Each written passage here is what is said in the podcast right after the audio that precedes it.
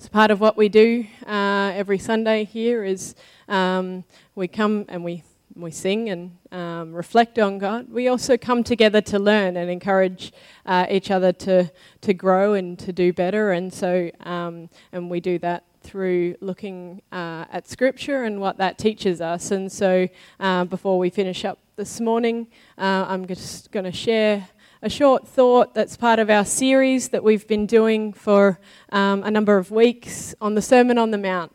Um, I know that this might not even be a familiar space uh, for all of you, um, and and maybe you've uh, you know being in church is something new, or um, the Bible is something that you're unfamiliar with. Um, and if you'd like to learn more, we'd, uh, we're happy to talk, uh, talk with you about that afterwards. Um, we're reading from a part of the Bible that's in the New Testament, um, so which is the part of the Bible that is recording the life of Jesus, the teachings of Jesus, and uh, the church that comes out of, uh, of that time. And uh, we're in Matthew's Gospel and in chapter 6. We're in this part of the Gospels that we call the Sermon on the Mount. Um, this is a summary of the teachings of Jesus. Um, it's probably a collection of all the things that Jesus taught wherever he would go. So it's not that Jesus just said this once, but um, Matthew collects the teachings of Jesus into five passages of teaching um, to tell the people that he's writing to that this is like their first set of teaching that came in five books. And so um, this is the first set of teaching. Um, and so, first, you'd maybe imagine that it'd be pretty important. Um, this is really something that is the foundation of what Jesus teaches. Um, everything kind of sits on top of this. And the last chapter um, I gave uh, or have been summarizing since we taught on it as this here are all the ways that we might be divided that we might be separated from each other. Here are all the different things that we can do that harm each other, and here's how to put that right. And then here's what to do when you are already divided, and it talks about reconciliation, it talks about how to react when people treat you badly. And then it always um, starts, or so much of Jesus' teaching starts with saying, if we were to look at anything with two sides, where Jesus says we should be found is on the side of the one who's suffering or struggling. Um, if you've ever heard the word the Beatitudes, it starts with that set of teaching. Um, the blessed are the poor, blessed are the meek, blessed are those who, you know, hunger and thirst for righteousness It talks about God being with those that if there is division, He's with those that are suffering. Not to be against those who aren't, but to invite those who aren't into a better way. And so we get to this part where he's talking about how we're to be a people who can do that, because that sounds pretty impossible. You know, you start to think of all the great people in history that have affected change in the world. You start to think, I don't know if, you know, this is a pretty big call, something um, that sounds great, but does it work in the real world? And so this next chapter is how. And it talks about how not to, because they had all sorts of ideas on how to do the right thing.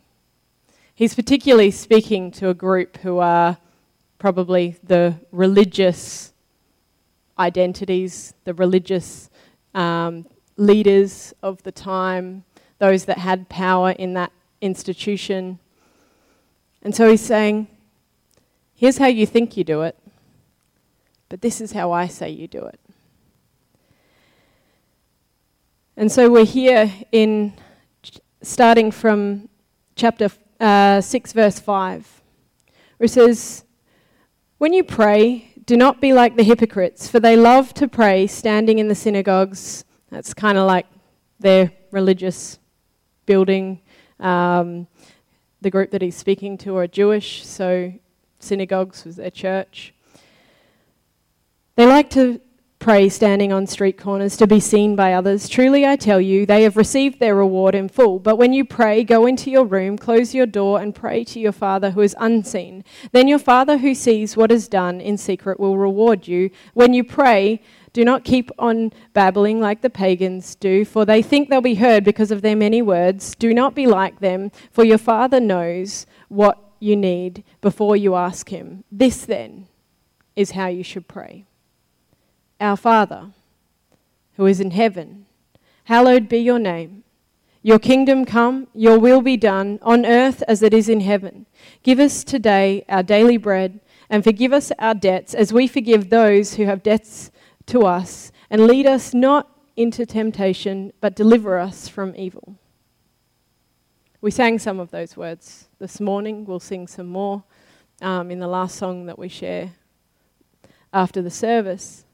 You might have heard this before, called the Lord's Prayer. I want to talk this morning about the idea of prayer. It's a word that you might be familiar with. If you're not, uh, or maybe you've heard the word but you don't really know what it means, you're probably in good company. I could probably ask everyone here, and I feel like those who've been in church 100 years uh, or less might have probably similar answers or lack thereof uh, as those who are new here today. Because we have this idea that prayer is somewhat a communication between us and God, but I think for some of us it's a pretty foreign concept. I mean, I'm sure you're all thinking of something right now that prayer means or what you would imagine it means. When I started to look at what this teaching was about, I thought, hey, maybe it's important to have a look at what this word means. It's actually um, not a word that you would use outside of the context of talking to God or in some kind of spirituality. And so I was like, what does this mean? Um, one way to do that, and I'm not going to give you an entire Greek lesson, but if you quest, you know, if you've got more questions, maybe we can sit over lunch and I can give you the Greek working on this. But the word is actually um, a combination of two words in Greek, um, and I'm also not going to attempt to pronounce it very well, but I'll give you the two separate words pros or pro, and uh, it is euchomai. So, um, pros meaning toward or to, so pro, for, with. So if you say the pros and the cons, or I'm pro environmental action uh, you know, you understand what that kind of word means. Euchomai might be a little more unfamiliar, but it means what's uh, what we would see in here, the word prayer, it actually means um, to understand the way of, the will, the wishes. Um, and in some places where it says, you know, uh, it's talking about two leaders or something in the Bible. It says his wishes were made known. That's the word that's used. Uh, and so it's not actually talking about a type of communication, it's actually talking about what's being communicated. And so while we talk about prayer, and I think I certainly thought this when I first was in church. When I was taught to pray, it'd be like the genie idea of God. You know, if you say the right thing and ask Him for the right thing, you get the right thing. You know, um, if I ask God for something, God does that. As if, you know, God has this ability to do all the good things, but He's just kind of like playing a game with us where we have to ask Him. Um, I think there, the hardest thing is when something is like 90% there, but still entirely misses the point. Um, and so there's a really important part, um, uh, passage of scripture that talks about prayer that actually talks about when you pray according to the will of God, it's like an attempt to actually teach us about this. That it was never supposed to be this process of um, if I was really organized and on top of media and stuff like that, I would have cued a song right now, and if you're old enough in the room, you would have heard it. Um, and it goes, Oh Lord, won't you buy me a Mercedes Benz? I know my mum knows it, so she's not going to sing it out loud. That's kind of, you know, um, but that misses the point when it's about getting what we want. So if it's not about asking God for something that we want, but it's actually about us moving towards the will of God, towards an understanding of His wishes, actually, the word pros can be translated exchange. So, not just toward, but to exchange our will for the will of God. And so when Jesus teaches them to pray, he's saying, Why are you asking for all these things? You already have your reward. Why are you asking for all of these things in public, maybe as if you're going to get something from it or at least some public recognition for your religious. But he's actually saying, here's an opportunity to exchange your way for his and then says, This is how you should pray. If you want some more evidence for it, you can go and look at all the uh, other words, and it's kind of helpful to read it in the Greek because it's where I read out. Uh, go into your room and close the door. Actually, talks about an inner place, not a bedroom, some, you, if you've got a Bible in front of you, it might have something else there. It might say a closet, it might say an inner space. But Matthew's gospel uses this exact word a few times, and every other time, except for this one, it's talking about the inner person, their character, the place in them that is only known by God. And so when you read it with that understanding, it says, go into your inner self and recognize, close the door, as in shut out all of those things that are telling you what you should want, what you should do, you know. Close the door. Because that's where God can actually do his work. See, if you've ever had a question about prayer, and I know I have, why did I pray? And that still happened. Why did I pray for someone and they didn't get well?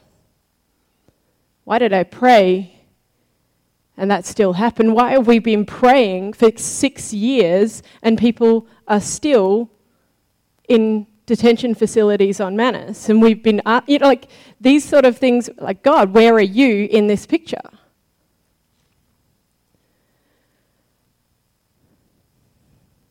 But it's not about us making God do something for us, it's about allowing God to do something in us.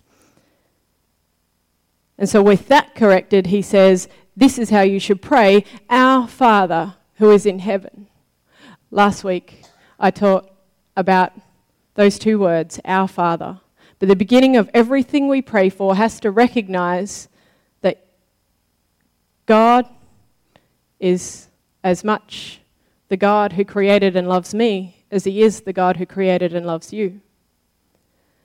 That God loves and desires good for you as much as me, and not only that, for you and I as much as the person who's not in here this morning, and for them as much as the person who offended me yesterday, and for them as much as the person who is doing the things that I'm praying that God would change. He's the God who created all of us, our Father in heaven. Hallowed be your name. We ask that we would live in a way that means that he would be represented well, that people would see who he is. Your kingdom come. And we've talked about that a bit this morning. What his kingdom looks like, it looks like a place where we would not be divided, where we would be reconciled in a way that means that the people who are at a disadvantage, there would be a restoration on earth as it is in heaven. This is what God does is he doesn't he doesn't force things on us. And I don't know, maybe this is something I shouldn't say from the pulpit, but I don't even know if God can enact change outside of us. But I certainly know he can change what's in us. And so, if you've ever asked why God hasn't answered a prayer, I think it's possibly because we forgot what prayer was about. Give us today our daily bread. Not too much, not too little, because both leads us into temptation. To have too much is a temptation, and to go without means we're tempted to take things into our own hands, and God wouldn't have it that, you know, His desire is not that some would go without while others have ridiculous amounts of wealth and hoard it to themselves. That's not the kingdom that God describes. Forgive us our debts as we've forgiven others. Because God would desire that none would be tied up in the things that having a debt would mean. In their time, it could mean that you would be sold, or someone in your family would be sold into essentially slavery to meet that debt. And that doesn't look like the equality of everyone having enough that God desires. And so, therefore, He calls us to forgive those things and to be forgiven. But He calls us to pray that. See, I still think it's important as a church that we pray for those among us who are sick. I believe that God can do some things that we don't understand. I've seen God th- do things that I don't and cannot explain. But I also know that a church that's praying for the sick will also call them and visit them. A church that's praying for the needs of those in our world who are going without won't stand by when things are happening that make it worse for them. Actually, it starts to shift things in us. See, I can't pray for those that we send missionaries to and not ask if the products we buy here are causing the problems in the places where we send the missionaries. But if I pray in a way that lets God change me, And lead us not into temptation, not to be tempted to see ourselves as less or see anyone else as less than deserving of the life that God would have for all of us. That we would all have this life that He promises, that He calls abundant life. Not excessive, not all the riches and glory, and, but enough that we would enjoy life, but never to the detriment of another person, and not to the detriment of our earth or our communities. That's the kingdom that we're called to pray for. And that's the kind of prayer that actually makes changes. In some versions, it'll say, For yours is the kingdom, the glory, and the power.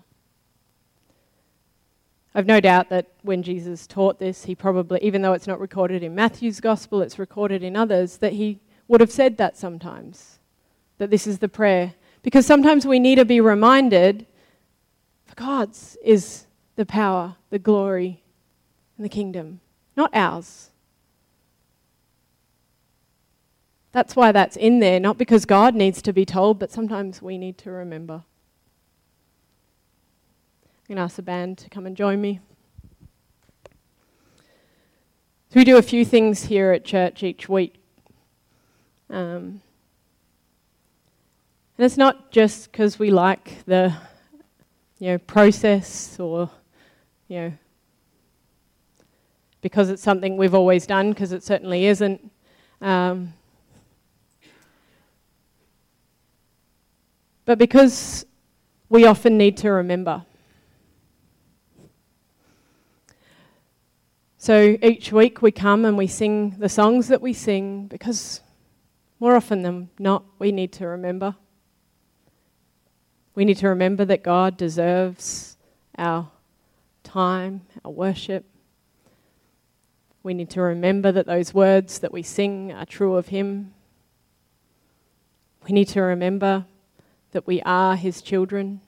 We're loved by God. So we sing those we share about God. And we do this thing that you might know as communion if you're from an Anglican background or another um, kind of church background. You might know it as the Eucharist. And this is a reminder each week that we can do this because of the grace of God because of this person called Jesus that we sing about, who lived this life, taught these things. And not only did he live and teach these things, not only did he say, Blessed are the meek, but he walked the path of one who refused to take up violence to see his kingdom established, but took up a cross instead. We can come to this table because of who he is, because of the way that he lived, died, and recognizing his resurrection, that not only told about the fact that he was still alive, but that he came to bring us new life. And we come to this table to remember that that's not only true for us, but it's true for every person that we come to this table with. And our mission is to invite everybody to come to this table. Not to see, the good news is that everyone is welcome here. Sometimes we feel like we need to invent some kind of good news because we've forgotten what the good news actually is that there is life in God, that there is a new life because of who He is, and that is present and open to every person. And so when you come forward, if this is new to you, and you take a piece of bread, it represents the body of Jesus broken for us. And so it's a piece, not a whole, because we share it with everyone who comes to this table. And it represents us as broken pieces who come to be made whole. And you take this piece of bread and dip it in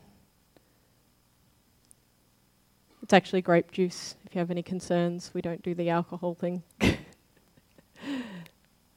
we dip it in the representative wine.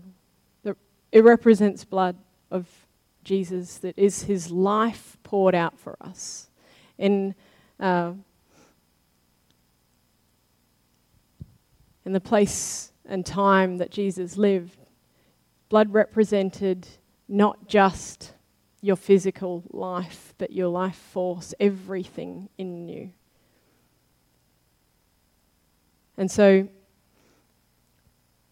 we do it that way, recognizing that we all receive together. We come forward and receive from another person because it's part of doing and participating in this process together. And we do it every week because I don't know about you, but I can be pretty quick to forget that I'm welcome at the table. Sometimes stuff goes on in, in our week, and we'd really like to forget that someone else is welcome at that table. Because if they're welcome at that table, it calls us to treat them in a certain way. Calls us to make right what's wrong, where we've done wrong. Calls us to a place that is bigger than what we could do in our human strength, but in knowing who Jesus is, that we can come to. So, this is the table, not of the church, but of the Lord. Is made ready for those who love God and those who want to love God more. So come, you who have much faith and you who have a little, you who have been here often and you who are just here for the first time you who have tried to follow Jesus, you who have failed in following Jesus, you who have just decided to follow Jesus today. Come. Let nothing empty this table of its power. Leave judgment behind and receive mercy. Leave indifference behind and recognize God's family. Leave now if necessary, go be a forgiver and run back because it is the Lord who invites us. It is God's will that those who desire Christ, by the power of the Holy Spirit, would encounter him here. So come. So we're just going to close with praying the Lord's Prayer, and then we'll share our benediction, which is one of those things I talked about that helps us to remember each week who we are and who we're going out to be. So if you're familiar with the Lord's Prayer, pray it in whatever version you know, that's fine. Um, but we're just going to um, I'm going to read it from this version so I don't do a combination of about seven different ones that I've learned over the years. Our Father, and you're free to join me, by the way, in heaven, hallowed be your name. Your kingdom come, your will be done, on earth as it is in heaven. Give us today our daily bread, and forgive us our debts as we have forgiven our debtors Lead us not into temptation, but deliver us from the evil one. Yours is the kingdom, the power, and the glory forever. Amen. Amen. Well, feel free to uh, say this with us as well. This is our benediction at Sanctuary. Church, we come as we are, but we are sent out not the same. Sanctuary, He speaks over us a new name to bless and rebuild this city. So we go. Broadcast good news for the poor. Let the blind see. Set free the oppressed. Live Jubilee. Let it be in His liberating grace that pardons and empowers sinners like us to participate in God's kingdom of mercy. And all God's people said, Amen.